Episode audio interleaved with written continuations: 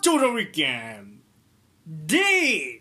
はいおーいということで、えー毎週我々が、えー見た試合の感想戦を行いますマッチオブ・ザ・ウィークエンドのコーナーうんはい、えー今週は2試合を行いますということで、えー私がインテリスタトさんそしてお相手マインファンポールですはい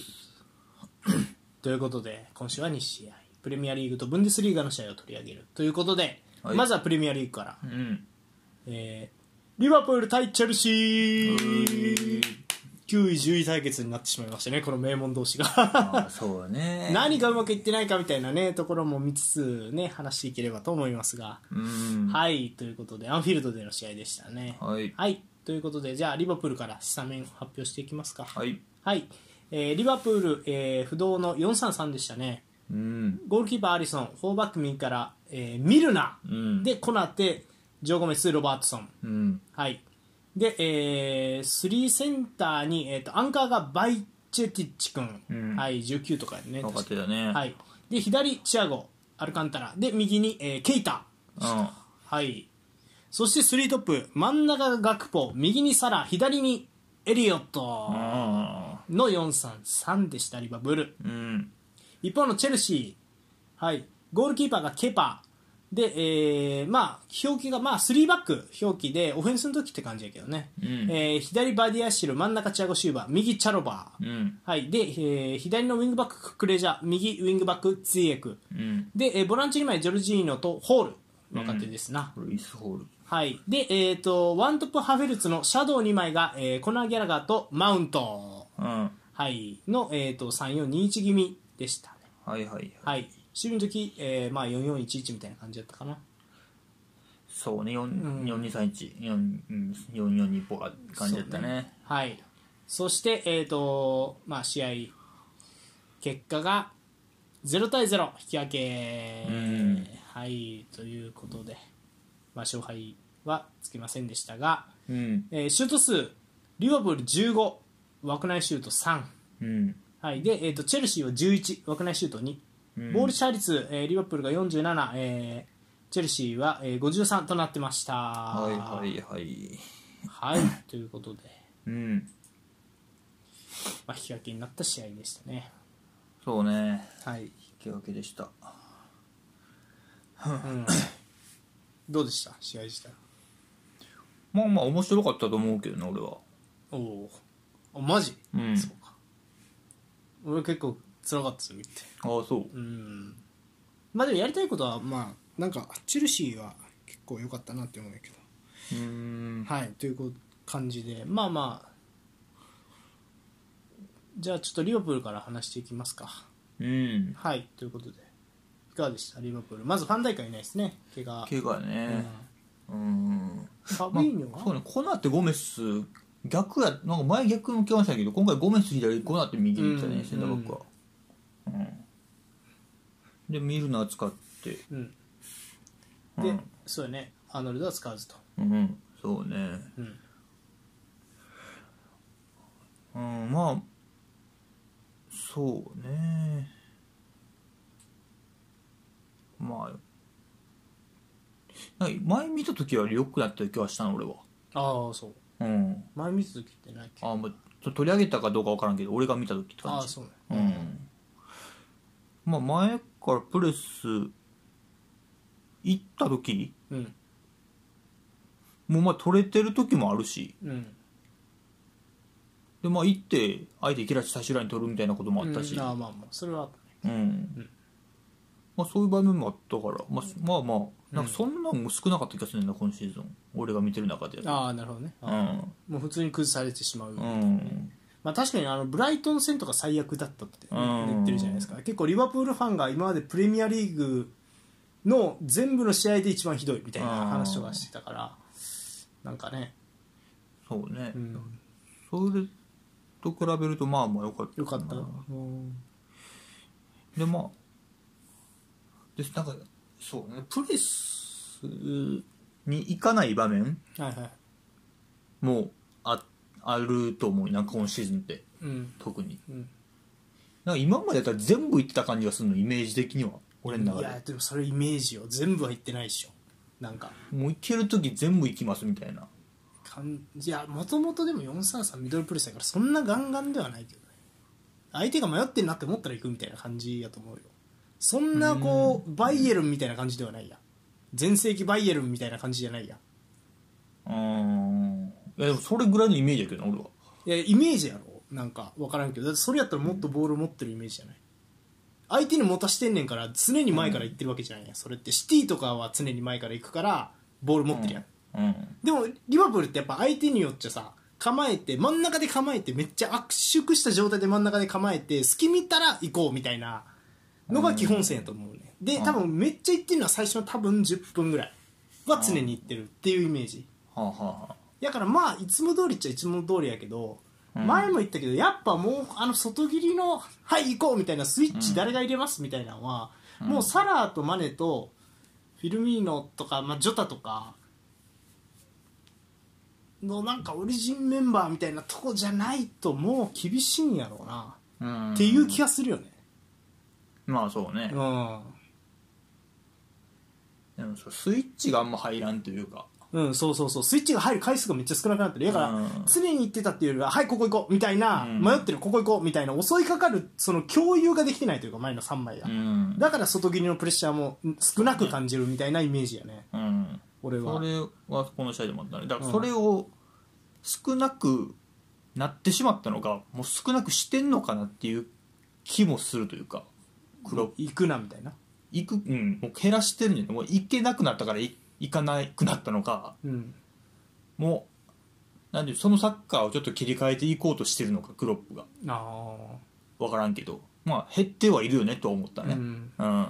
それがうまく今シーズンいってないんじゃないかっていうああなるほどねだからほんまにマネが抜けたことでそれは無理やっていう判断したんかもしれないなっては思ううんか、うんあれは選手が選手の判断にある程度委ねたからできてるっていうあーかもしれないで俺はねその可能性の方がめっちゃ高いと思うねうんなぜなら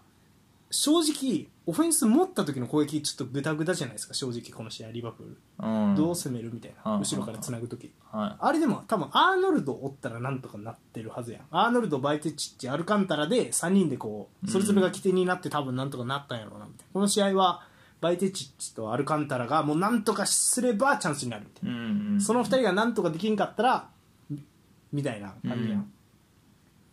でそれってやっぱりこそのこの選手がいるからなんとかなるとかこの選手がいるからなんとかなるみたいな、結構クロップもその割とそこは組み合わせでこうなんとかするうんタイプでもあるから、まあ、基本戦術はまあしっかり決めるけど、うんだからそれ考えるともうマネサラーと、まあ、ジョタかフィルミーノうんのその4人うん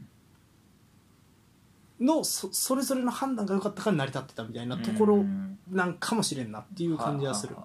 あはあうんそうかもしれんね確かにうんまあそうやうんななんつうの襲いかかるのはやっぱり減ってるなって感じがするねうんまあだでまあでもこの試合やっぱチェルシーもうまかったけどなその対策の仕方的にはなんかチェルシーの話にもなっちゃうけどそうねうんまあ3バックオフェンスの時3バックにしますで3対3になるじゃないですか、うんでもまあ単純に襲いかかれないみたいななぜならククレジャとかが中すげえ中途半端な位置にいるよねククレジャとツイエクがうんそのウイングとそのサイドバックの間みたいなはいはいはじゃあサイドバックが襲いかかりゃいいやんやったらそのまま裏ボーンでハフェルツが収めるとかいんっていうのが結構ハフェルツがサイド流れて収めるとかが結構狙っててそれが結構前半うまくいってたなっていうあーなるほどねでいけねえないけねえなってななっててなぜなら、まあ、ちょっとねじゃあもう外切ったらいいやみたいな強引に外切ったらそれこそもうホールとジョルジーニョがフリーで持っちゃうからそこだけは開けちゃいけないっていうのでそこを締めるみたいなうんそうなると厳しいみたいな、まあ、3-2みたいな感じで、まあ、リバプールに当てるとうまくいくっていうのは、まあ、そのシティとかもやってたよね攻撃の時にはうん可変して、まあ、ベルナルド・シューバとロドリ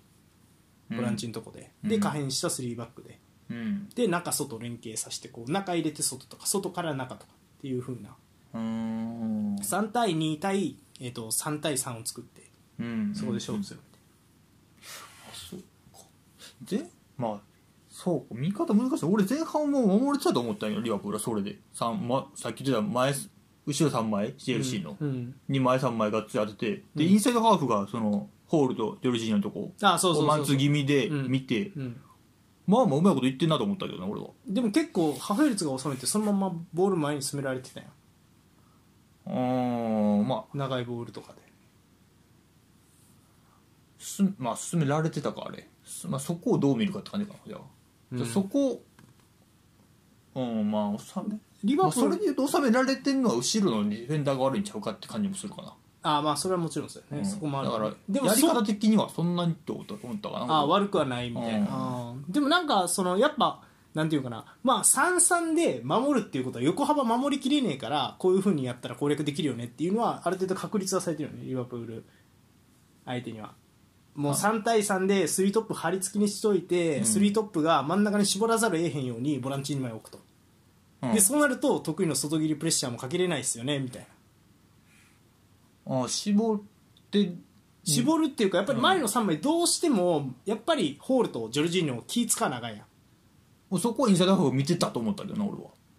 あだからバイチティッチの脇が逆に空いてきそうやなっていうで感じもそのそれやったその理論でいくと、うんえじゃあなんもっとリバプールボール持ってんちゃうって思わへん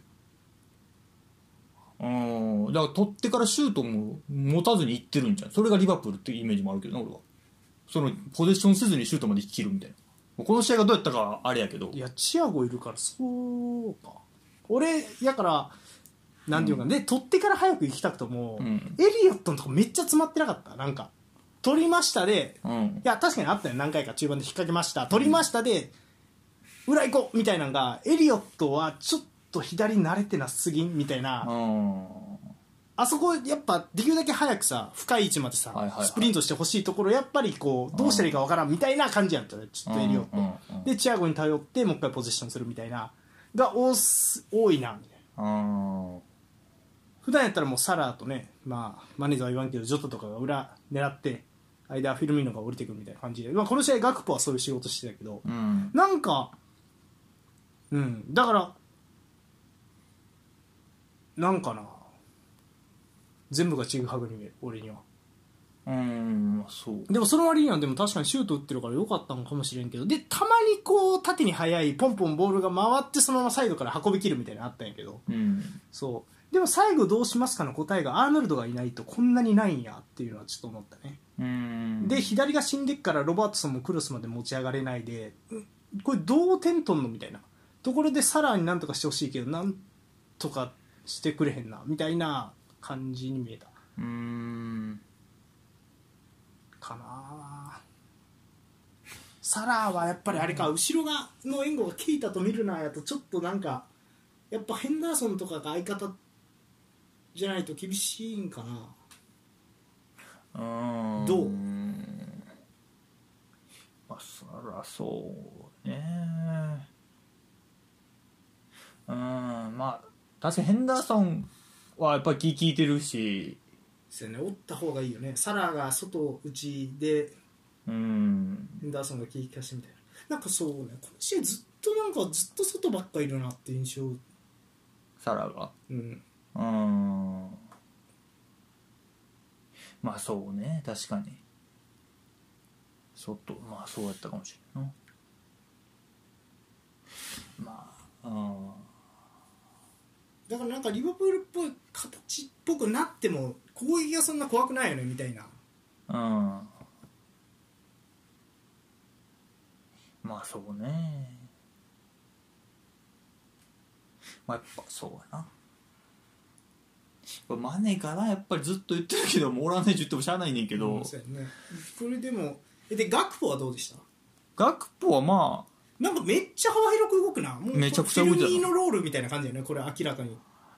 あそうで後半ヌネス出てきたやんかうんうんはいはでいあ入れて左で使ったヌヌネネススををねうんだからもう完全にヌネスをマネガクポフィルミーノとして使いたいんやな、うんあの形で攻めたんやなっていう気がしたから、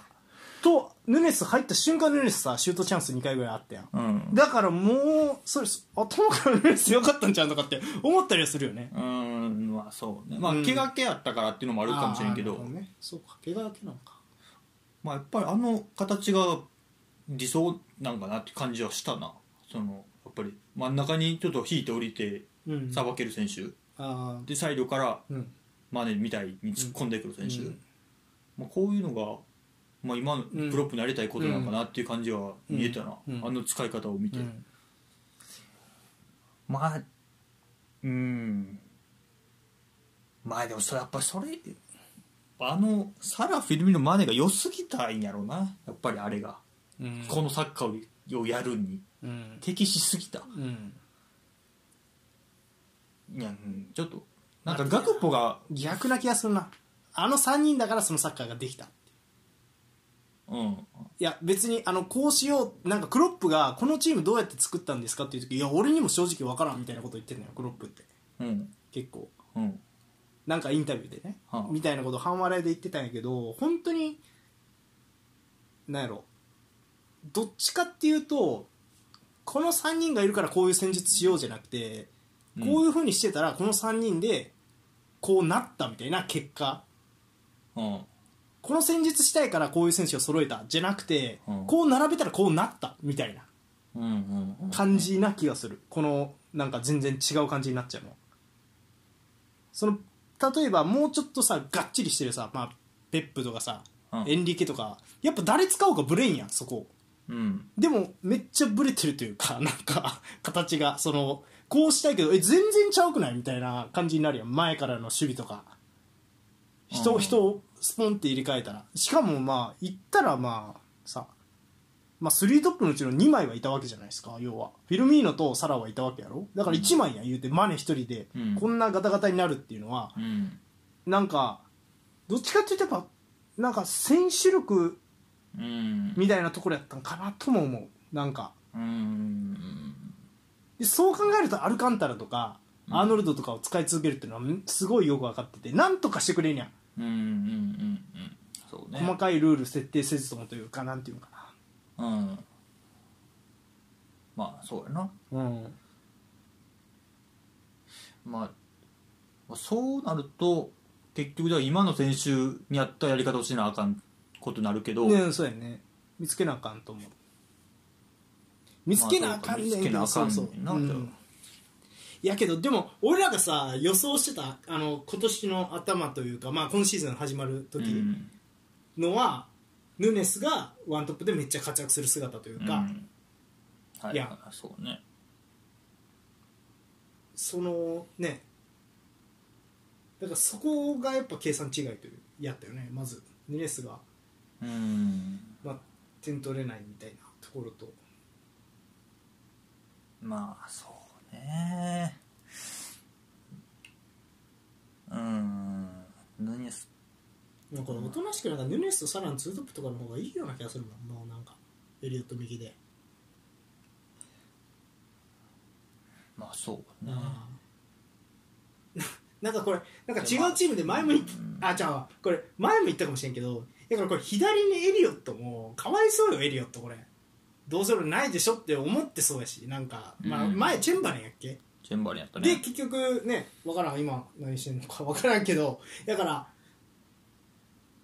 そう今怪我人でジョタがいないからっていうのでやってるけどやったらもうすかシシステムごと変えてあげた方がいいんじゃないかなチェルシー戦いやシティ戦めっちゃ良かったからあの形もうやらんのっていう感じがするしな、うんそうねまあ、うんジョタとディアス2枚ともらんしかもこんな長くっていうのもまあ予想外ではあるやろうけどうね、ん確かにねそれ2人その2人どっちかおりゃディフェンスもある程度やってくれるしうんまあ前と似たような仕事仕事というか、まあ、ディフェンスはやってくれるし、うんまあ、個人技でもなんとかボール持ってもなんとかできるし、うんその2枚ともらんっていうのはやっぱり相当痛いんかなって感じがやっぱり見えてくるそかうな、ね確かに確かにでより厳しそうなのはディアスやななんかいないうんやっぱり去年の後半もディアスおらんかったら多分あそこまで最後まで4冠競れてないと思うからあなー確かにジョタは結構怪我してたんやっけ、あー怪我か分からんけどどっちが出たかって言ったらディアスが出てたね、そうやんね確かと思うにね、うんまあ押し込む局面が多くなったからああいうウィンガータイプっていうかうら、んどっちかっていうとそねタッチラインにいるようなタイプの方が良かったよね、うんうんでああいうタイプいるとヌネスとかも活躍するようになって気がするそうねだから去年まで後半真ん中もやったからそうやねフィルミーノタイプじゃなくてうもん勝てますよっていうかそういうチームになりますよっていうのは、まあ、ある程度あったやろうしちょっとやっぱメンバーのことになっちゃうなどうしても話すとねななっちゃうやねっぱねうん、まあ早く戻ってきてほしいけどまうんまあそうなまあ良かったなロバーツはやっぱり良かったねあまあ抜群に良かったと思うわそう、ね、確かにまあまあでもローツもっといいもんねちょっとやっぱ1枚じゃ厳しいねやっぱアーノルドと揃ってないとこうなんかいまいちやっぱゴール前迫力できらんねうんやっぱ見るのはクロス何回か入ってたけどうーんって感じだったもんなまあそうね、うんまあ、そこの精度はやっぱアーノルドも精度とスピードなケパが取るみたいなのばっかりやったもんねオレーみたいな感じで出てくるからケパがうんめんどくさかったよねでうんこれ CL 権いきそうっすかリバプールはどうっすかいやーなかなか競ってるからね上もうんこのままやと厳しいねこんなに苦しむとは思ってなかったけどなな確かにみんな思ってたよみんななんだかんだ今シーズンはシティより層が厚いって思ってたもんねそうだねまあこんなバタとバタ怪我人出るとは思わんかったら10ポイント差ぐらいか、うんシシティもチェルシーもうんあシティじゃないわリバプールもチェルシーもうん4位までまあうんまあそうだ早く戻ってきてほしいな戻ってきてどうなるかを見たいなうんうん、で学ポはここで正解なのかっていうのもあるしああもともと今シーズンとか、えーどこから来たんだっけあファーストああはずっと左でアシストと得点量産してたわけやからそそこでも見てみたいなっていう感じもあるからうんもう一回ヌネスと役割入れ替えてもは見てみたいかなっていう感じもあるねうんうんそうやなまあ10カーティス・ジョーンズ久々に見たうん出てきたね、まあねまあまだ分からんかなしやるけどななまるほどだ可能性は可能性はある感じですうんと思うはいということで一方チェルシうんーいかがでした、チェルシーもう、まあ、どうやろうななん俺は結構やりたいことはチェルシーの方ができてるなって感じはしたけどねチェルシーの方が型があるなって感じはしたでもまあ、肩はそううやね、んなんかありそうだなるあるよねで3バックとボランチで、まあ、前からプレッシャーをさせないようにしてでハーフェルツに収めさせてみたいなところまではうまくいってたなっていう感じはするしあとツイークはこれモロッコ代表のツイークやったな今回よかったはなよかったなめっちゃねううんんよかったちょっとアーノルドじゃなかったらもっときつかったかもなみたいなことも前積み重とか使ってたら厳しかったなみたいななんかロバートソンね、うんそうそうあごめんローバートソンかローバートソンうんじゃなかったら厳しかったなっていう感じですまあ、確かに綺麗やったねドリブルも良かったし、うクロスも良かったし前半というか、まあ、前半途中面白かったのもやっぱりそのジョルジーニョホールをうん使って、まあ、ボランチで、まあ、ジョルジーニョはいつもドリボールを動かしててホールはねまだ若い選手でうんちょっと俺は持ち味が何なのか分からへんけどまあまあみうんで見た感じ、まあ、ハフェルツに収まってるしで、まあ、相手押し込み出したってなった時に、まあ、ジョルジーニョはステイ、まあ、上がっていくようなタイプではないやんかうん常にサポートするタイプやんか、うんホールは結構左サイド絡んでってうん多分ククレジャホールで左からなんとかしようみたいな意味印象はあったねで右はツイエクに仕掛けてもらってみたいなそうね、まあ、ホール、普通に4位で左サイドバックで出てる選手だからね。うんうんだからなんかそこはなんか狙いとしては分かりというか、まあ、カンテがさ、うん。まあ、トゥヘル監督時代に、まあ、調子がいい時もこんな感じうん。のい。狙いではあったなみたいなことはなんとなくは思ったけどうんうんそれが不発やったなっていう感じはしますね正直終始ただ押し込んだとどうするでまあちょっとやっぱり崩しきれてなかったなってうん。いう印象はあるよね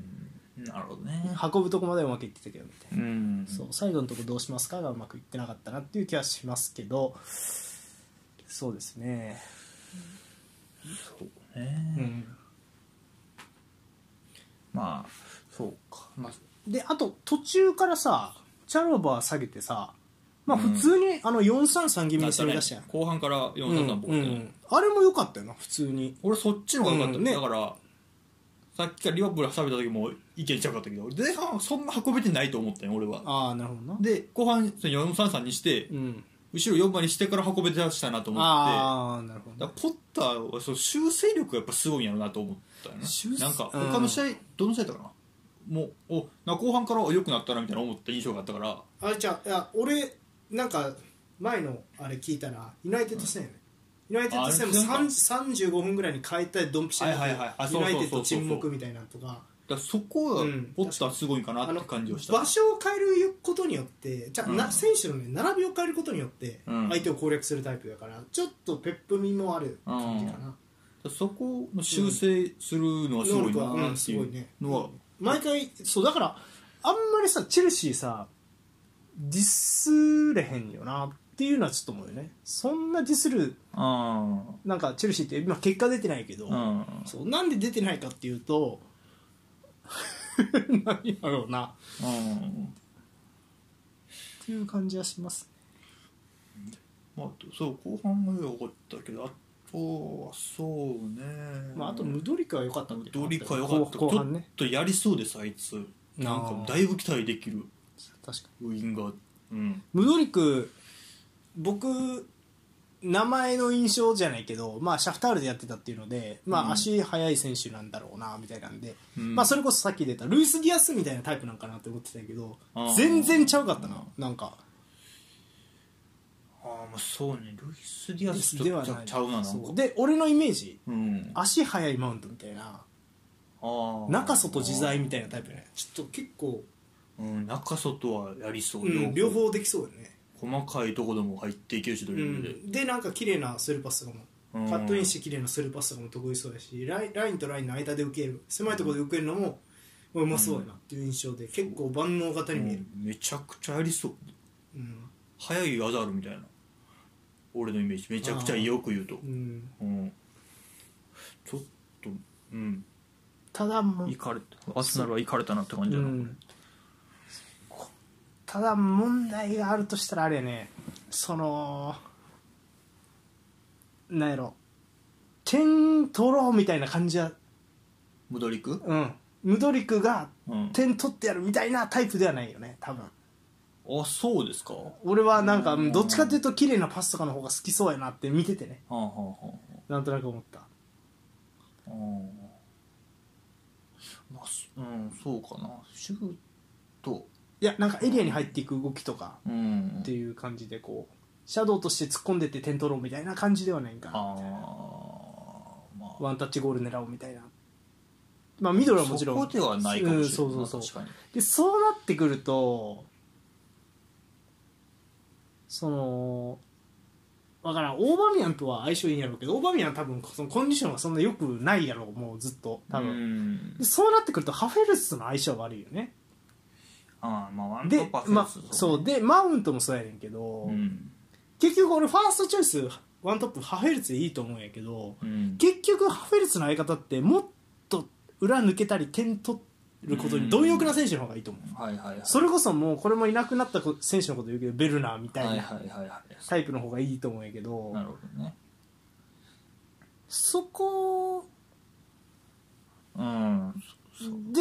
言うとまた似たようなの来たなみたいなクオリティは多分マウントよりいいような気がするけどムドリクも、またちょっと似てないみたいな感じがしたなやったらその取ったフォファノとかとムドリクとかの方がもしかするとフォファナ見てないから何とも言えんけど、うんそういうちょっとストライカータイプとの相性良さそうやなっていうような気がしたけど確かにねうん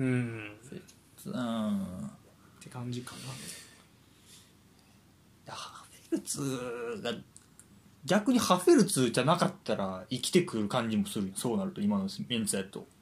ああそのまんまもう素直にホハナの方がいいってことうねんあうんやっぱりハフェルツなんかもったいない気がすんねんなこの使い方それだったらマジで2列のハフェルツとかの方がーいいってことねうんうん確かにねまあうんそうねオバメアンあんま好きじゃないんかねボッターがわからんう んなのかコンディションが良くないのか言うこと聞かないのか何なのか分からんけそうねフォファーなちょっと見たいね、どどんみたいなね感じそうそかうでフォハナがもしねいいんやったらねうんハフェルツとだからハフェルツムドリクホファナみたいなのを中央で3枚とかみたいなのが見たいってことだよねありやね、うんそうね、まあ、ギャラがもこの試合は良かったかなと思うけどねあうんまあそうんーようわからんだよもうギャラガーとマウントちょっともうようわからんなんかマウントも結局そうやななんかうーんってなってきてる感じがすんねんな確かに なデレアリ状態やねなんかなあー結局そうやねちょっと厳しいもう無努力みたいなの来たら厳しいやっぱイングランド人はちょっとやっぱむずいあうんんあんなんどどっから出てきたんやって感じするもんなちょっと、うんそうまあ、まあ、頭から使ってみたらどうか分からへんけどいややりそうやであれはやりそうだ俺ねは、うん俺わたかる俺めっいちゃやなんか好きねだもんあの持った時のスムーズさがもう全然段違うようんドリブルしてる時のスムーズさがなんか動きがうん超運動神経良さそうって感じいやわかるわでかるシンプルにうんそうねあるその感じある、まあ、うんディフェンスもしてたしなああと新加入でいうとバリアシルも良かったですねエンドバックうんう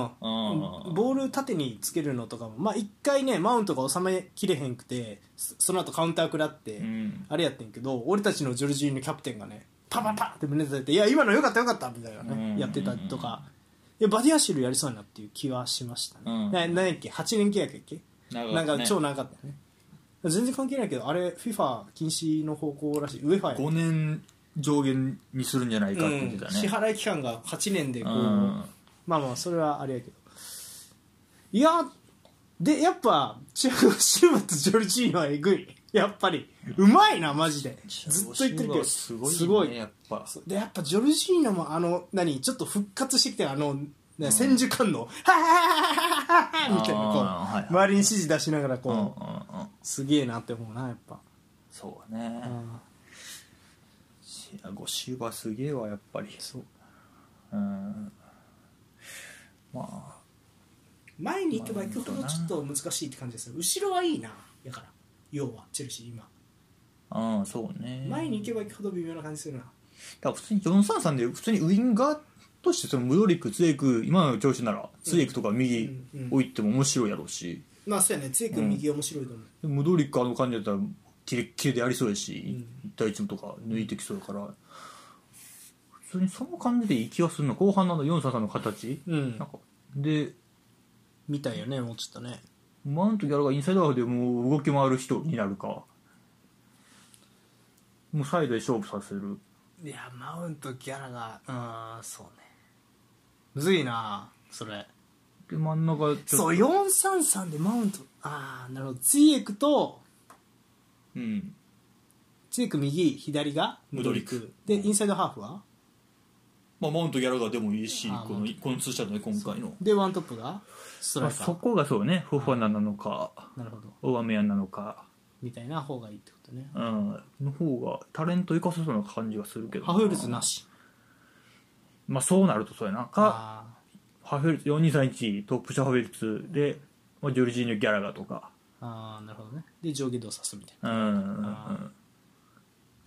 とかかな、俺的には、ななるほどそうかななんか多分でもね、形はね俺は決まらんと思ううん相手の形に合わせてきたやから多うんう分んポッターは、うんうんだから形が決まらんから多分何個か用意してはいはいは相手の後出しじゃんけんするだけとポッターはいうんうんうんそうねまあそれうが、んそそれれが多分強みなのなと思ってきたそうですなねって、ポあんたッターのうんね強みはね自分たちの形っていうよりは相手の攻略するとこ見つけて攻略していくみたいな場所で攻略するみたいなタイプやね、うん、まあそうだなちょっとうん、でそなんか若手また取ったんだよなイングランド人の何ちゅうセンターだっけなチェルシーマデュエケえ右のウインガーかー、なあ若い20歳のーうんとかも取ってたからうんチェルシーねうん、だから若手いっぱい取ってきてうん才能ある選手多そうやから,、うん逆に言うとマウントとかは厳しくなってくるかもねっていうのはあるかもしれんなこの前とうんうんうんうんまあでも形ないのがまあいいのか悪いのかっていう感じやねその、うんなるほどねそうですね勝っていかなあかんチームチェルシーってじゃあ同じ質問をしますかチェルシーはどうですか、今シーズン CL 権まあそうまだあると思うけあどーリバプールとどっちが可能性ありそうまあどうやろうな俺はまだチェルシーの方があるような気がするあーまあそれもわかるねなんかうんまあそれこそムドリフとか見てもうたらな今後半大爆発するかもしれんしそうやね確かになんかアザールより綺麗よねうんあななんやろ分からんけどいやでも誰に似てるんやろうなでも三笘みたいなスムーズさも感じんねんなちょっとそのいやわかるわかるいやじゃあそれ身長とかかもしれへんけど手足の長さとかもあるかもしれんけどあめっちゃなんかスムーズよねドリブルがうんなんかなスッスいく感じがあるような、んアザールみたいに一回相手に体ぶつけてガーンみたいなそういうタイプじゃないよねちょっとその何クバラヘうんツーヘリアみたいにはいはいはいはいあの背負っといてガーンみたいにこう強引に振りまくとかっていうタイプじゃないよねこうもそうやう、ね、うん、っていうねまあいやでもねそうやねチェルシーの方があるかもなうん一個だから、ま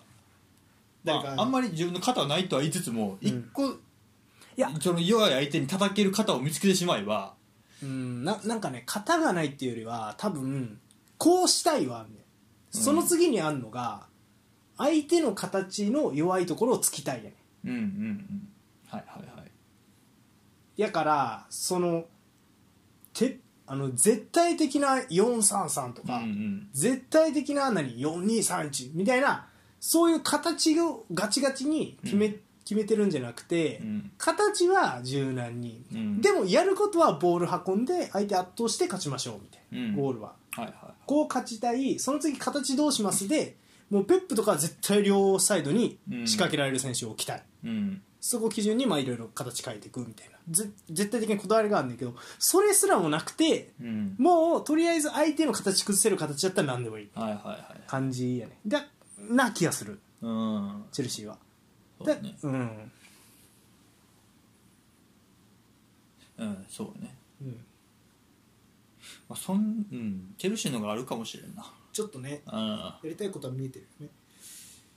はいっていう感じですかねんうんはいということで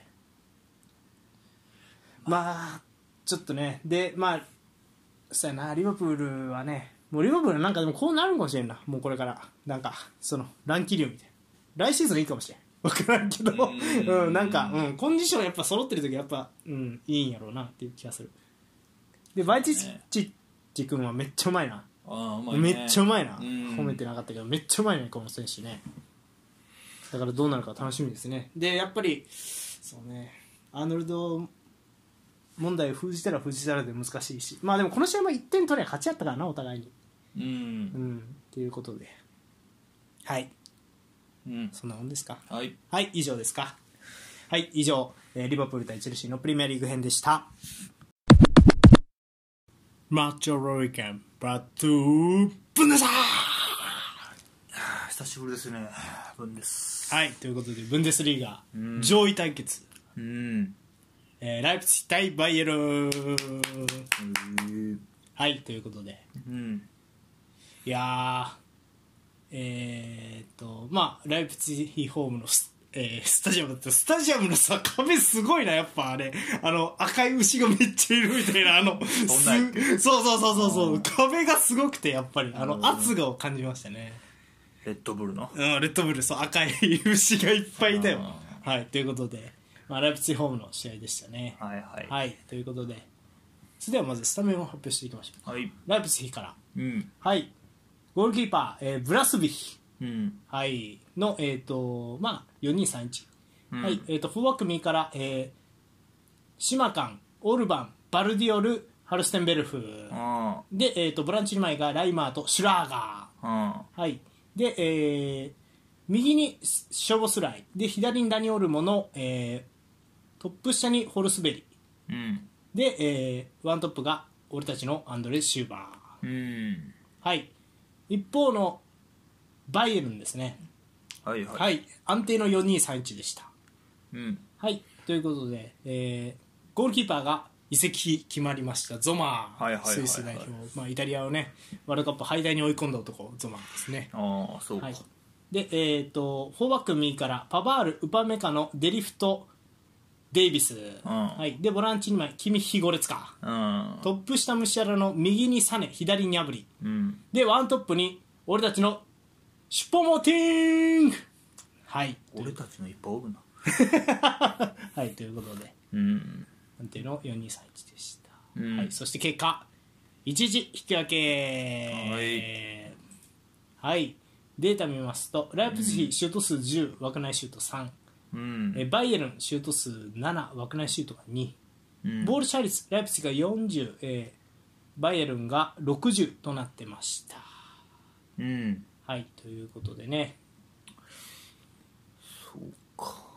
バイエルン6勝まあそんなもんかはいということでうんまあ、試合展開言いますと、えー前半ね、えーチュポモティングがクロスを押し込んで先制ゴールと37分ただ、うん後半、えーハルステンベルフがこぼれ球を押し込んでのゴールではいはいはいははいい、ライプツィがゴールして1-1とでそのまんま、えー試合は引き分けに終わりましたが、うんまあ、まあ、見立てはまあまあいろいろありますが、まあ、それも含めてまずちょっとライプツィからう語っていきましょうかライプツィ監督がねマルコ・ローゼ、えー、と去年ドルトムントでハーランドのん超高速サッカーをやってのけた男ですが、いかがでしたまずライプツィいや早かったね取ってからシュートまでがああなるほどあーめちゃくちゃ早かった確かに特に前半うんもうシュートまで行ってるってい うのが何回もあっ確かたにななうんとあとなんやろえでも俺はどっちかっていうとうんあこれビルドアップさドルトムントの時よりよくないめっちゃうまいゴールキーパーとバルディオルうんクソうまくないいやワルディオルも多いねうんうんゴールキーパーが俺めっちゃ印象に残っためっちゃうまいやんこいつと思ってうんなるほどねうんああそうかそうかもしれんね確かにとあとはまあディフェンスもまあ4-2-3-1とは言ったけど、まあ、ほぼ4-4-2のボックス型、まあ、サークルディフェンスって言ってねあれあの、うえんー、と結構、まあ、多分編み出したのは、ね、あなたの大嫌いなあのドイツ、えー あの人なんですけどラングリックさんなんですけどはああのーまあなんやろうなボランチにはいるじゃないですかうんそれを囲むように4-4-2みたいな感じ丸を作るように。ほわかるだからボ誰ランがチ誰を囲むでボランチ2枚を周り選手で囲むあのフォワード2枚でサイドハーフ2枚で、えー、とサイドバックセンターバック2枚サイドバックでこう丸を作るように囲むサークルディフェンスって、ね、はボランチ2枚を中心にあはあだから普通に244ってフラットに並ぶんじゃなくて、うんまあ、それは4222とかっていうやり方もするんだけど、うんっていうやり方でまあそうレッドブルグループは得意なやつだよね、うーんでそれでミドルプレスから相手もやってたらガッと前から行くっていうはあはあはあはあ得意なやつうーんそれはレッドブルが得意なのマルコ・ロードは別にやってなかった今までマルコ・ローゼはね4312とかもやってるから何とも言えへんねんけどうんでも結構その、まあ、ライプツィヒはうんそれやねで多分あの今のほらどこだっけえっ、とあれとかもそうハーゼンヒュットルとかもそれに近いよねは442ってフラットに並んでるっていう感じよりはサイドハーフもちょっと前気味にみたいなあはあはあはあはあはあなるほどねそれちょっとパクってたなって印象があったのは万有のスルシャール時代のシティをボコボコにしてた時の万有もそうじゃなかったちょっとこう前に出てるはあなるほど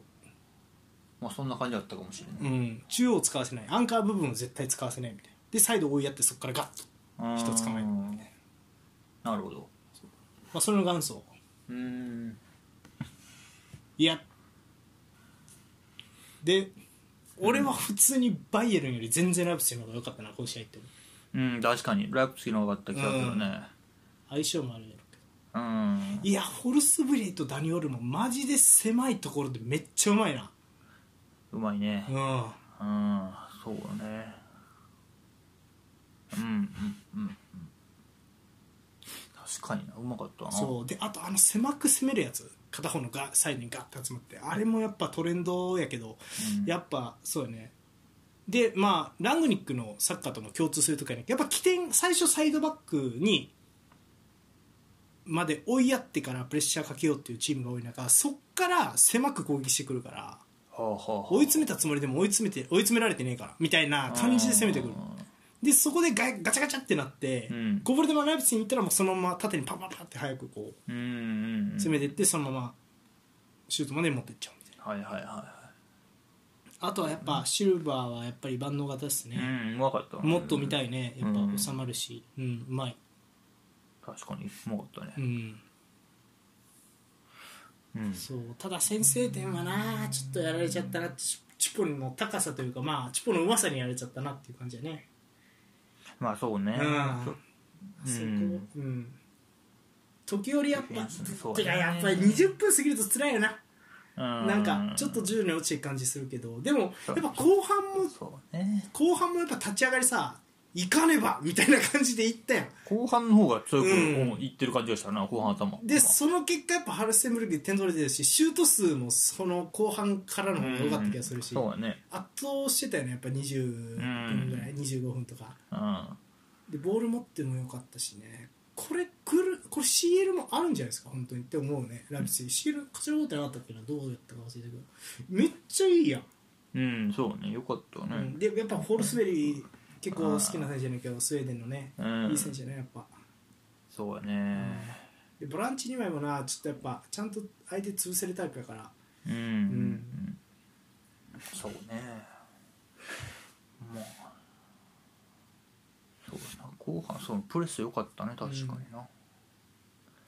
あ、ちょっと中盤空いてる空いてきてるかなって感じも、後半まあ、前半もやけど、うんなんかラインライン上げててっていうかちょっとスペースあるかなっていうやだんだん使ってってたよねやっぱうん、ね感じはあったね、うんでも右サイドからの攻撃がそこから中みたいなね、うんうんうん、まあ、てか多かったっていうか俺の予想は多分あれはバイルンは右から攻めさせたかったうーんバイエルンが右からいやバイエルンが誘導させて右からあのライプツィヒは右からはあはあ攻める展開が多くなったような気もせんでもない、うーん気がするけなどるほどねうん、はあはあはあねえまあたす縦の速さは確かにすごかったな、あとまあドイツ代表の選手も多いっすねクロスターマンとかラウムとかね、うん、途中から出てきたけどでビルナベル俺たちのベルナーもね途中から出てきたねそうね出てきたうん出ねてきたベルのトップシャップ感じだったねなんかねそうやねでそのまま追い越していくみたいなね、うんうんうんあれでもいいよね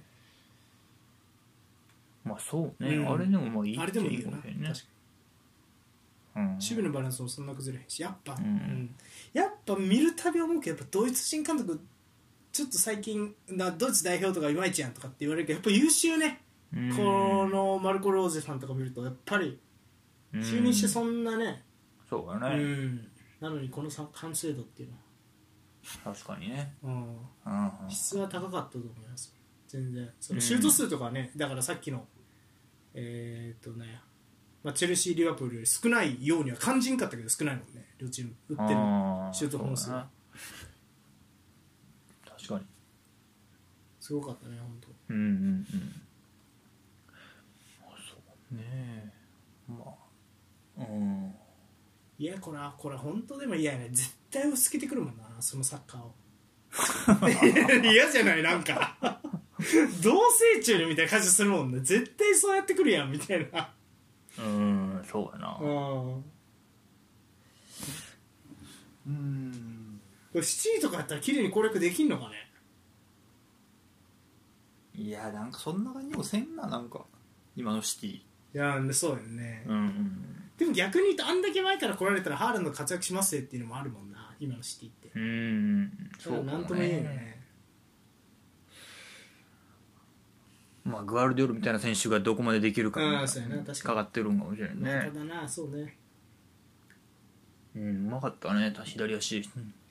センターバックうんやっぱうまいねうんいやでもやっぱ、うん、後ろ大事やなもうちょっとゴールキーパーとセンターバック蹴れるの揃ってたらもう、うんっていうのはやっぱ大事やねだから大事ねうん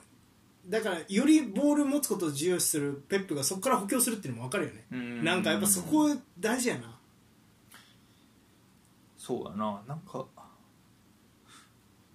バイエルンのセンターバックそこがあんまりやった気がするもんなゾマーかなあーゾマあセンターバックあセンターバックああまあ確かになセンターバックね、確かにねうん、そうやんななんかうんそんなポロポロパスミスがある感じがしたね うん確かにうんということでまあまあまあまあちょっとでもなんか久々に見たっていうのもあってライブツィヒちょっと褒めるしかないみたいな展開になったんですが、うん一方のバイエルンいかがですかバイエルンは以前も見ましたよねう何回かんそうねまあいいっすさっきも言ったけどそのなんかせんなんかボール出てこんなって感じがするねんなそのまあデリフトの場面かのとこうん、センターバックで言うとうん、ああなるほどなんか持った時に問題抱えてんぞみたいななんか433にも見えたよねもうゴレスカ上げちゃって虫やられてああそうね、んそれの感じもあったねねで持ってる時とかはそんな感うんじ、そうイメージだったね君日だけみたいな感うんうんそうねそのでまあ君氏が結構見られてたねじ、見られたフォルツベリとかねそうそうそうそうベルナとかにうんそうそうそでうんどうしようかみたう、いうなん感じ、であんまうまいこと言ってなかったなっていうう、ん、でもなんかごめん前提条件として、うんもっとさ立ち上がりさ相手に持たせねえよみたいなプレスもっと激しく言ってなかったバイエルンってあ確かにだからうんそうやなプレスもうインテルやったんよ CL ではいバはいイはエいルンと、その身として全然前からい行ききれないのかああのね今シーズンずっとそれじゃなくて行ってる時もあったよってこと前半い戦はいやじゃないいやもうなんかもっとガンガンいってなかったっけなと思ってうん特になんかインテルとかはもう割とまあボールは運ぼうとするじゃないですか、うんなすすべなかったんですよプレッシャー早くて、はいはいはいはだからそれに比べたらうーんみたいいな確かに確かに感じだっうた、ん、そんなプレス言ってなかったそうそうそうプレレッシャーでまあでもどっちかっていうとまあ何真ん中で真ん中の尻尾でうんセンターバックの間切って、うんで前線の3枚で相手のボランチを見ながらサイドバックに出たら勝負しようみたいなで、うん特にデイビスのところで取り手みたいな感じで、なんかサネはあんまりこ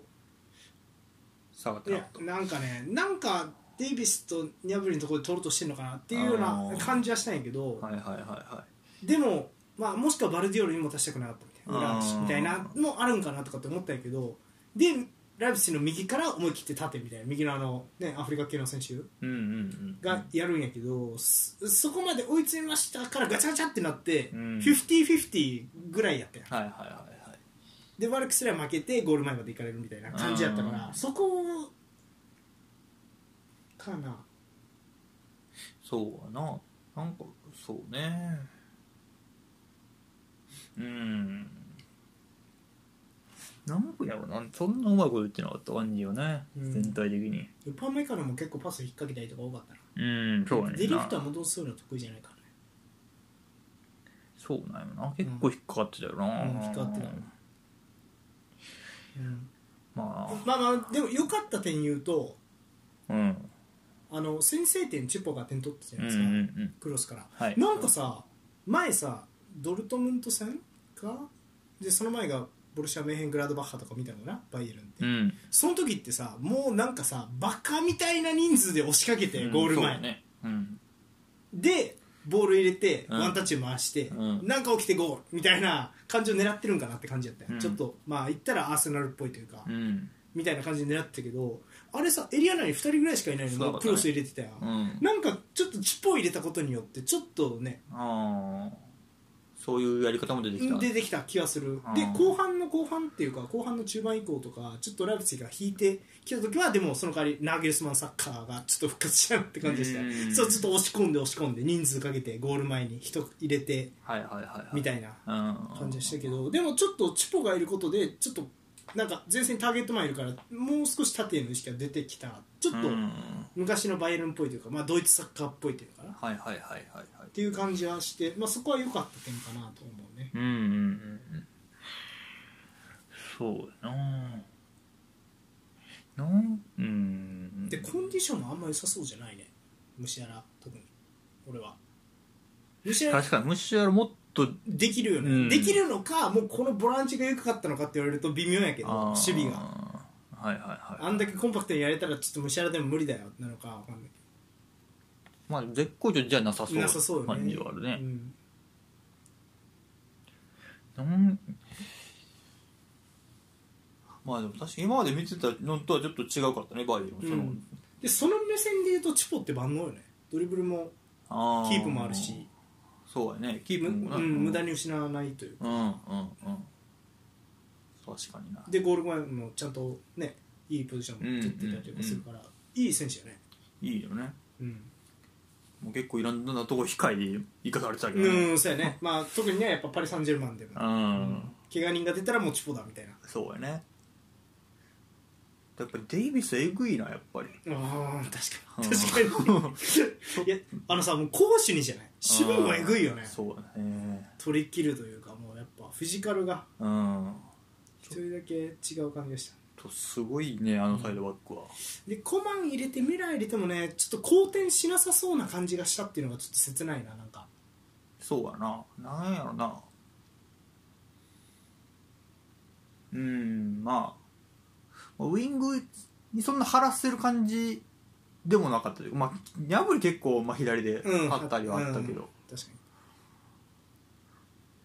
なんかうんどうすどうしようかなみたいな感じが見えんやけどななんか生かしきれてないというかにうんまあ、ニャブリとサネってこれそれぞれこの右左やったっけなんかサネ左はそんななかったサネ左あニったあャったブリあっ右たよあったよなだからそれあ今回逆なんやちょっと思ったりもして確かに確かうちだから逆足ウイング置いてるから、にうんそんなにないや前見てた時はこのメンツやったらサネ左でデイビスがウィングポジションまで上がってサネはインサイドハーフみたいなななんかはいは入っいはいてどうやるってやなそれもそうそうそうとかうんやってたけど、なんか最近やってないのだドイツ代表っぽいの要ははいはいはいなるほどね前線の組み方がうんうんうんうんそうやね確かにそうサネのそうかサネの使い方が結構変わってるよねうんでも逆にだからこのやり方でデイビス晴らしとかなんで理にかなってるというかああ差で左足で左に置いて中絞らせるのかいっていうのもちょっとあるやんそれだったらあー右のこのハーフスペースらへんに置いた方がどうせならああなるほどねニャブリも右足でそのうん内側置いた方うがん生きてくる感じあるからっうんていう気もするけど、うんまあでもデイビスも結構いろいろイナラッペラオーバーラッペラしてたから、するな、うん、デイビスは、まあ、ボランチ仕事みたいなのもするよねそうだね、うんまあもう何でなんともも言えんよねううんん、やりそうな感じだから、まあ、これはこれで悪くはないんかもしれんけどう、うんんそうだなってなると誰やでもなんかでもやっぱ後ろコンディションが悪くて、うん後ろがいつも通りじゃねえからうん前が動いてもちょボールが来ない来ないというか綺麗に回ってねえから難しかったみたいな、それうをんそれでき機能不順がでこの次の試合を引き分けたのがバレるああそうなんやだからやっぱり多分コンディションなんちゃうかなっていう気がするね、うんこの不調さというかうんでこのなんかナーゲルスマンらしさみたいなのも感じない感じは多分そのコンディション悪すぎてそういうのをこう形にできてないみたいなコンディションいい時はあんだけ形にできてたけどみたいなうん感じがするうんなるほどねうんあそうかキミッヒなの緑見たなそういえばあれで引き分けたのかうんそうそうそうそうかでもチュッポを結構だから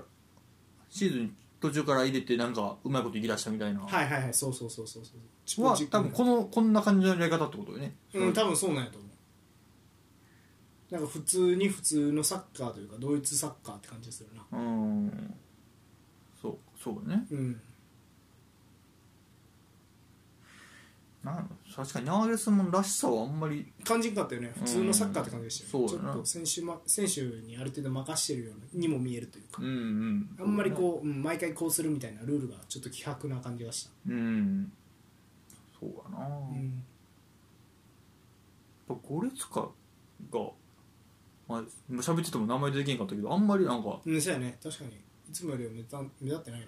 まあでも、そうだねなんかゴレツカが目立つゴール前の局面とかもなかったもんねなんかあー綺麗に崩して入れれましたとかはいはいってはいいうのがなはかったもんねいそうやなまあ、そんだけでもライプツィヒが良かったような気もするけどなうんちょっとこれは強いわ、そうかもしれんああこれ強いわうんそうねドイツはやっぱうんそうねドイツはやっぱワールドカップ行った組のコンディション気になるな早期敗退したでなんかニャブリがすごい批判されてるっていうニュースが出てたねあのなんかオフにオフの過ごし方が悪いからそんなコンディション悪いんだみたいなレジェンドにまたあーつつかれたりとかしたみたいな、なるほどねまあでも確かにあんまりそんなよくはなかっなたんかそうね感じがするうねん、ニャブリはもうハンジフリックのあの1年目以降あんまりうんあの時はなもう右サイド置いて左足でシュートも決めてくうる、んそうだったなえぐい選手だったけどだんだんなんかうんちょっとここ数年、そうねなんかそうかなやっぱ普通にうんいやこれどうですかこの普通サッカーというかこのノーマルドイツサッカーみたいな方が、うんでも選手は適材適所に置いてる気がするんですよちょっと適材適所に置いてやろうみたいな、と前のあの圧倒的ナーギルスマンサッカーってどっちの方が下げですうんどううん普通あマネーいなかったなそういうマネーおったらもっと変わってくるんやそうねな確かに左にマネーおったらちょっと変わってきそうだけどなんやまあそうかいやまあでもナーギルスマンがせっかくやってんやからっていうのはあるんかもしれんあなあちょっとあなんか普通かって言われたらなんか普通な気もするけどなんかもうニャブリサネをもっとガンガンに晴らしてもいいと思うよな俺なん特にサネかなーあーペップみたいなやつあああもう逆左右入れ替えてーうんあーサネ左でみたいなうんあーなるほもどうサネ結局一一番生きてくるのそこや多分サネが個人で見ると縦あーと俺はでも結構狭いところでもいけるから今はサネは中の方がいいんちゃうかなああそう、なんかまあ、俺は普通にサイドで1対1かなと思うからあーなんかねだからねそこがねもうそのなんやろ多分ファイブバックとかに封じられるみたいなうん感じがするよねうんうんその CL とか行くとうんうんで多分ドイツ国内でもファイブバック敷いてきますみたいな感じ フランクフルトとかうんやとサネ左離してワンのワンさせますみたいなサネにある程度フリー作ってもある程度対応しやすいみたいな、うんまあそのなんかそのサネは勝ってクロスまでいけるかもしれんけど中3枚いるからねセンターバックが高いやつがはいはいはいはだからどれいかほどの勝率でしょうみたいなとこあるやんいなるほどねだからそう考えるとじゃあ片方のサイドでコンビネーションで崩しましょうが今主流になるのもわからんでもないみたいな、うんこんだけまあ5バックなり、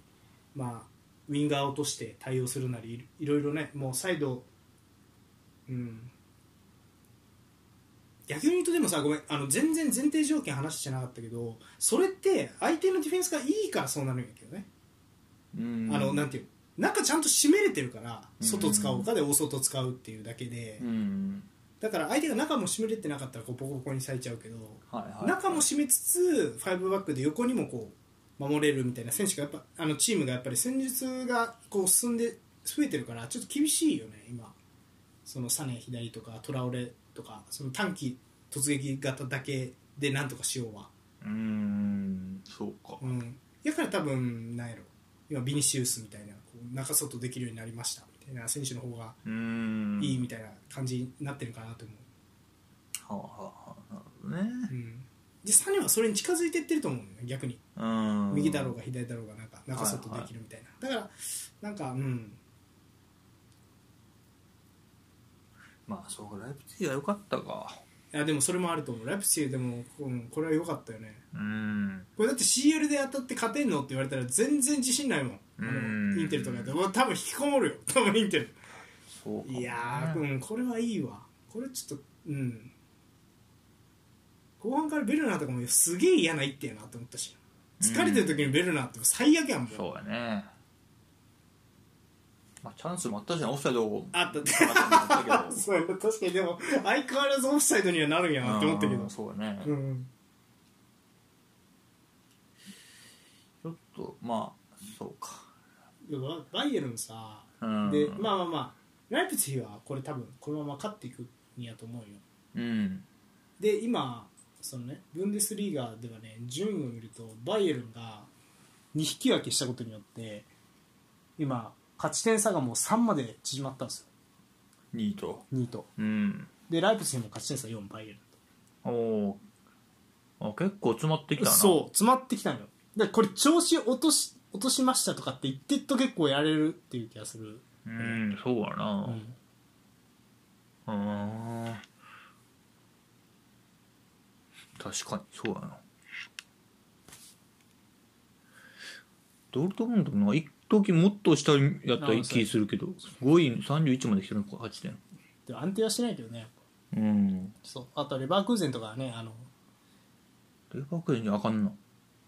まああかんけどでも最近はずっと勝ってるそうシャビアロンソ豪華ですかねああそうかへえシャベロンスやるうんそうなんまあまだバイエルンも見つかってない感じはするなそのやり方、一番いい確かになでごめんもう俺そうしないって決めたからうん言うんやけど、うん俺今シーズン CL 優勝を一番近いのバイエルンかなと思っそうしないと決めたっていうのていやこの試合見るまではバイエルンかなって思ってて、はうん、うん、あの予想なはいなぜなら、まあ、ドイツ勢じっくり休んでる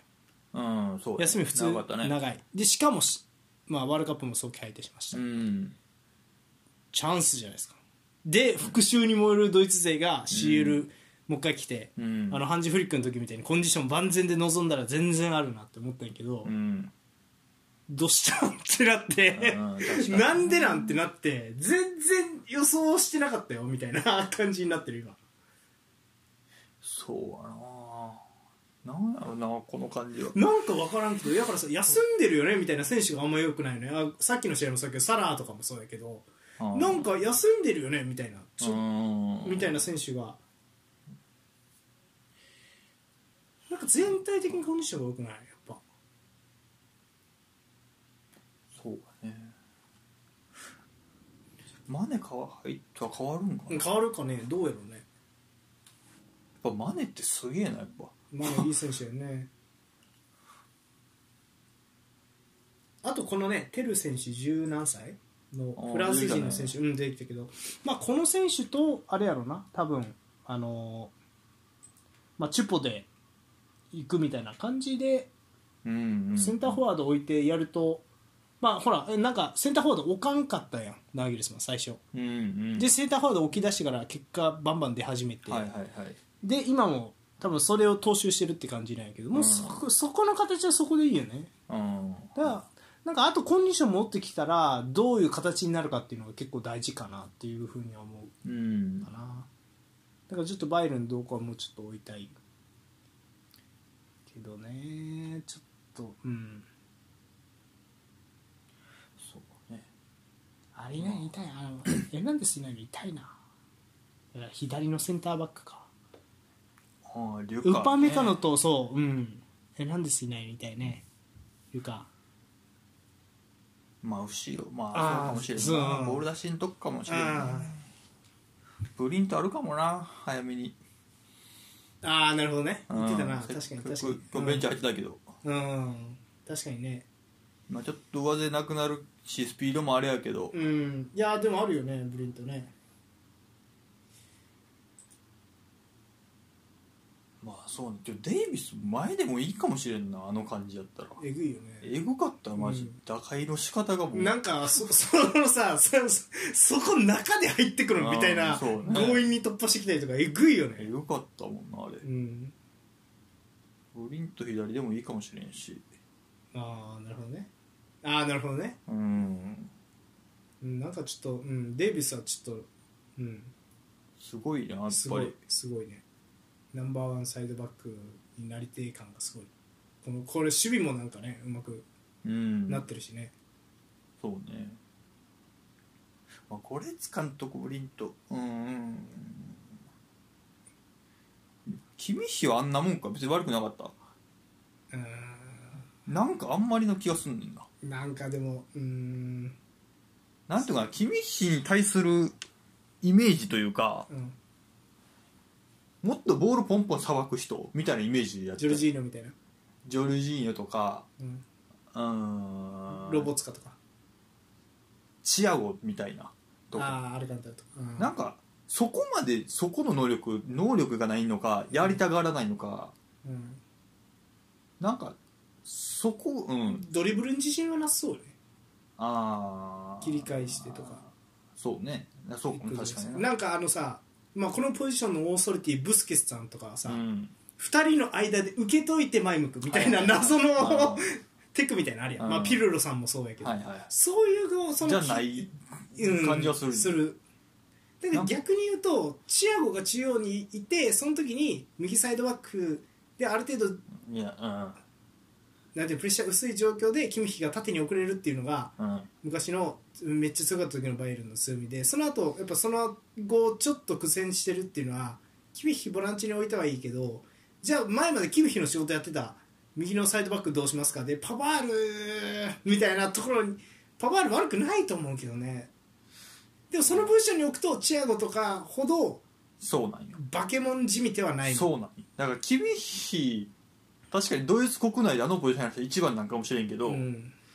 意外とそこまでなんじゃないかっていう CL レベルいくと、うんあーキもちょっとあー俺守備とか含めるとチアゴよりいい選手やなって思うあー総合的に見ると、ディフェンまあ確かにそうかもしれないディフェンスでも確かに注目してなかったなうもう、ん、なんか守備の穴になってる印象がないやんキミヒだかあーらそこはでかいと思うよなんか君ヒのちょっと評価が高すぎるんじゃないか説が俺の中でああなるほど出てきてるかもしれんちょっとだからもう不動のものとしてるけどそこをあーちょっとなんかでも変えだどうするって言われるとむずくないいやむずいやろむずいないちょっとだからある程度できちゃってるからむずいやけどうん、結局右サイドバックの時よりの方が生きてる感じもするよね、うん確かにかもしれんういやそこをまあ、確かになドイツ代表でも右サイドバック行かされたもんなギュンダーンがアンカーやって、うんそうねうん、だからそこを全然違うとこから持ってくるとかに挑戦してみるのか一回ブリント使ってみるとかブリントそこで君ひ右で一回使ってまああやらなさそうやけうどん、守備がこうやなだからうんとかきそっとなんかオール8点みたいな感じあだから合計すると40点やけど、チアゴはなんかもうすげえ得点のところ12点ぐらいあるみたいな、あそういうイメージそうかもしれん確かにうんうんなんかちょっと一個打開しなんとかしてほしいちょっと無理やりにも縦入れてほしいところでコンみたいなあそこ通したらいもう即点もうむしゃらからもう一本出たら1点ですー、よまあ、みたいな、裏とかは少ないよね、ああーそうねうん、ちょっとそこはあるかもしれないまあでもやっぱりなんていうかなうんあの何現代サッカーにおいて絶対消さないといけないポジションをやってるからそうなるというかまあ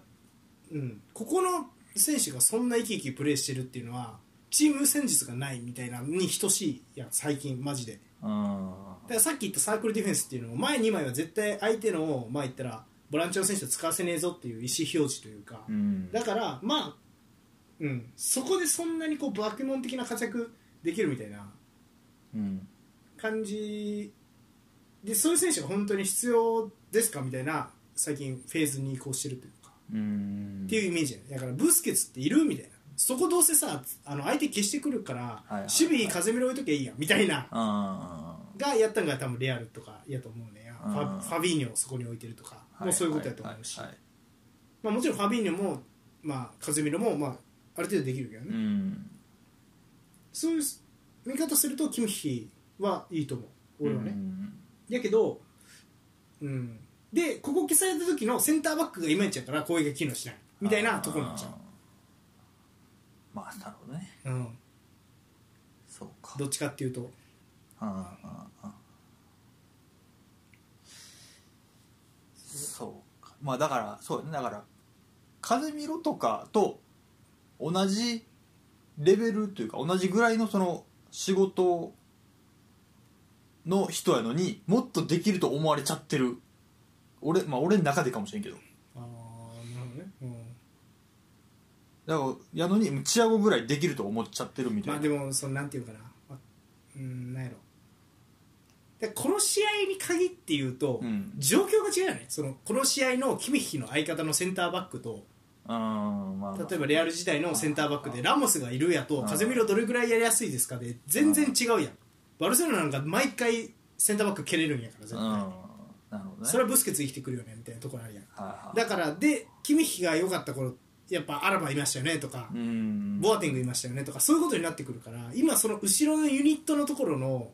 なるほど、うんでしかもゴールキーパーも違ういつもとうん、っていうのもあるんちゃうでめっちゃ極端に後ろがもう機能不全に陥ってるみたいなやとキム確かヒにありそうやな、うん、確かにそうかもしれんうんうんまあそうやな風見の周りには別にクロスもモドリッチもおったし、そうそうそうそうそうそうそうまあ、今やったら別にエリクサンもおるし確かにねそうそうそうブルーノも降りてきてくれるからね確かにちょっとじゃ全体的に足らんかもしれんななんかそういう面がそうそうそうそうだからディフンェンスラインのそこをガンってこう底上げするなんかそうだからこそバルディオルとかが一番いいかもねうんでもそんなことしたら多分レッドブルが襲ってくるからそうやな確かにゴレツカをもうちょっと参加するべきな のかあーでもごめんなんか今ねすごいでもそんなこと言いつつもうん、今よう考えたらフレンキーとかやったらこれなんとかしそうやなって思ったなフレンキーでもフレンキはしそうやななんかあの人はちょっと違うからねだからフレンキーさんとかにあるようなああいう打開力というかドリブル力みたいなのないよね、うんあのリスクを犯す能力みたいなのねそうやねそ、うん、あれはちょっとでも俺見ててさポグバとか見てて思うんやけどもうほんまこんな言い方するのあれやけど頭おかしいんちゃうって思うもんなんでそんなとこでドリブルすんのみたいうんうなんうんそうやねでも取られへんやん取られへんね特にあのオランダ代表のブリンツとかみたいな感じやったらなんとかなるかもしれないだからフレンキー取ってきて右にキムヒキとかやとえぐいかもないやーそうね、うんすごそうそれはうんそうねフレンキーの方がそうなまあ君ひそうね結局右サイドバックぐらいの方が生きてたかもなうんかも、うん、なんかなんか極端なこと言うとでもあのなんやろ分からんけどうんセンターバックやらすのねうんまあそうだそうね、うん確かにちょっともういろいろオーバーゼやらかんやらはあるけどそうそうそう例えばあの流動的に動いてセンターバックとポジションチェンジするとかでも面白いかもしれうんない後ろまで逃げちゃゃえみたいなううんありかもしれんうんまあ、ブスケツはそういうのを柔軟にやるからなんかもっとそういうのやってもいいかもねうんそうやなちょっとだから君ひ一人で全部どうにかできる選手ではないよっていうところかもしれないな確かに確うんはいということでうん、うん、こんなもんですかねそうねいやバイエルンでも頑張ってほしいよなイインテルに勝ってるわけやし、そうやうん、な頑張ってほしいっうんて感じですかね うんはい以上ですでライプツィはシール期待したいですねシールある出るよなライプツィな確かライプツヒはどどううなやっってたっるんけですかちょっと待ってえーっと おおあシティシティあでもこれ見ものやね確かにな崩せんのかっていうね楽しみやないやでもライブチフランクフルトドルトムントと試合やって結構きついなシティとやってフランクフルトとやってドルトムントとやるの確かに結構少年うん正念場や来てるねうん面白いねうん、はいということでライブチはまた絶対見ましょそうやねうよろしくお願いします、うんまあフランクフルトでもいいしねドルトムントでもどっちもいいしね、うん楽しみやねいやうんこれシティでも一発あるんちゃう油断ならんね油断ならんよ、うんはいということで、はいまあ楽しんでいきましょう以上ですかはいはい以上マッチョ・オブ・ザ・ウィーケンドのコーナーでした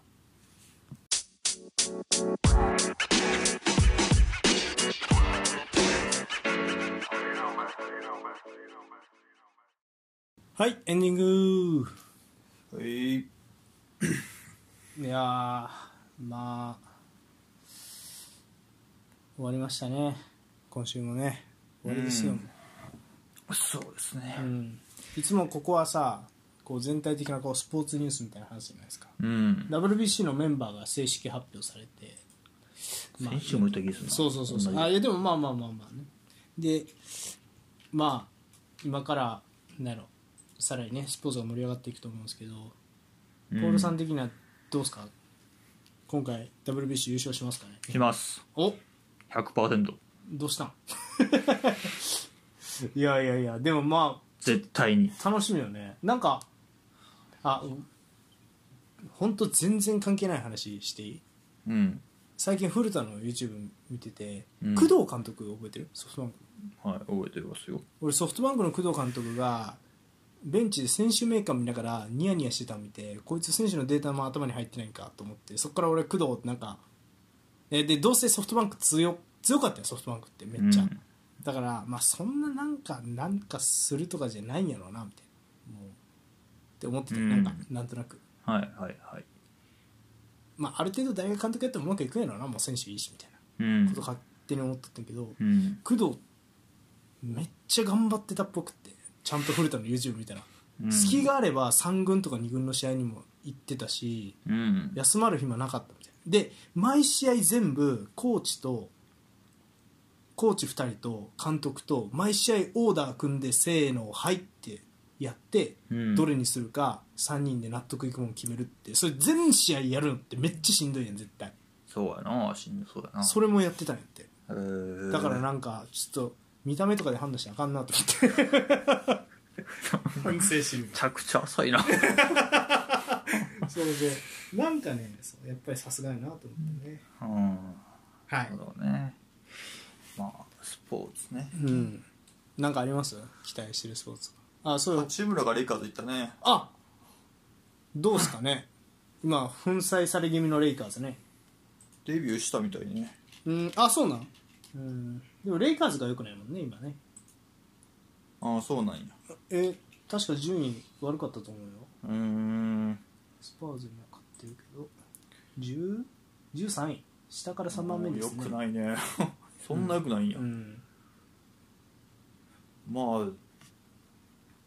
まあでもそんな日本人気にせんやろしなレブロンと同じチームやっていう感じやもんな盛り上がり方は、まあそうやね確かにまあすごいよねレイカーズに行くっていうのもすごいしすごいね、うんまあ、ウィザーズも11位やからうん元々チームもねあれやしああそうかでもちょレイカーズからはいずれは脱した方がいいと思うけどね、なんでえーだからその衰えたレブロンがずっとおるからようん息子と一緒にプレーするまでやるっつってんからうんもう衰えてんのあかんのレブロンいやもうもうねななんかねだいぶ前の動画やけど2シーズン前とか優勝する前とかかな、まあ、レイカーズ優勝したん1回、うんその前のシーズンレブロン足動かさなさすぎて若手のディフェンあのなんやろディフェンスの時に若手の選手がうち後ろから突き飛ばしてた「お前行けよ!うんはいは」いぐらい動けてない時は動けてないんじゃないうーんそうかでもえぐいダンクの動画だけはたまに回ってくるけどねやっぱえぐいなこいつみたいなでもなんかほらそういう選手がいるとあんま良くなかったりするやんやっぱうんだからそこは難しいよねそううねん、だから俺はなんか分からんけどウォリアーズあたりが引っ張ってってくれたりとかせんかなみたいなことは思うけど、うんなるほどうんまあまあそのねディープなバスケの話ですかうん来週マッチオブザウィーケンドうんレアル・マドリー対ソシエダえいソシエダそうですねそして調子いいんでしょうんソシエダ不動の3位いああ3位まで来たやまあまあずっと3位はキープしてて、まああ、ーそうバルサには負けたんかなでもカップ戦かなんかコパデルレイかな今ああ出てたなうん、でもまあ、まあ、久保、シルバうーんいてっていうね、なんで結構楽しみであります、リーグ戦はいいですよ、ソシエダリーグが3位、そうか3位も普通にすごいしうな、ん、いいですね、まあ、もちろんね、アトリティコは良くないっていうのもあるんですけど、うんうんうんうんはい、ということで、まあ、まあ、久保、あ楽しみやね、うん、久保対レアル・マドリード、で、一方、レアル・マドリードね、スーペルコパ決勝でバルサに負けて、なんかレアルもいいやら悪いやらよくうん聞くけどないろいろ聞きますがどうだどうなんだっていうのそうをなちょっとまた確認しましょうね、うん CL のあの優勝予想も含めてそうやねあとまあレアルファンの方も多いんでねしっかりとチェックしていきますよ、そうねはいということでまあそのもんですかねうんはいあでもそすごいソシエダあ1試合多いかあでも分からんねこれソシエダ本当に下手したらレアルぐらいに追いついてもおかしくないなうんあるんこの試合だって勝ったらね下手したら3ゲーム差というかまあ3ポイント差になるかなもしかしたらえー1試合少ないけどねあのレアルの方がなんでレアル対ソシエダ結構大事な試合になるんじゃないですかこれレアル負けるとねバルセロナとまた差開けますからねそうやうねん、今3ポイント差なんでうんはいということでチェックしましょううん以上ですかはい以上マッチオブザあ、えー以上ユーフト以上ですそれじゃあまた来週お会いしましょう私がインテリスタトさんそしてお相手マンユーファンポールでしたデイデイまた来週さよなら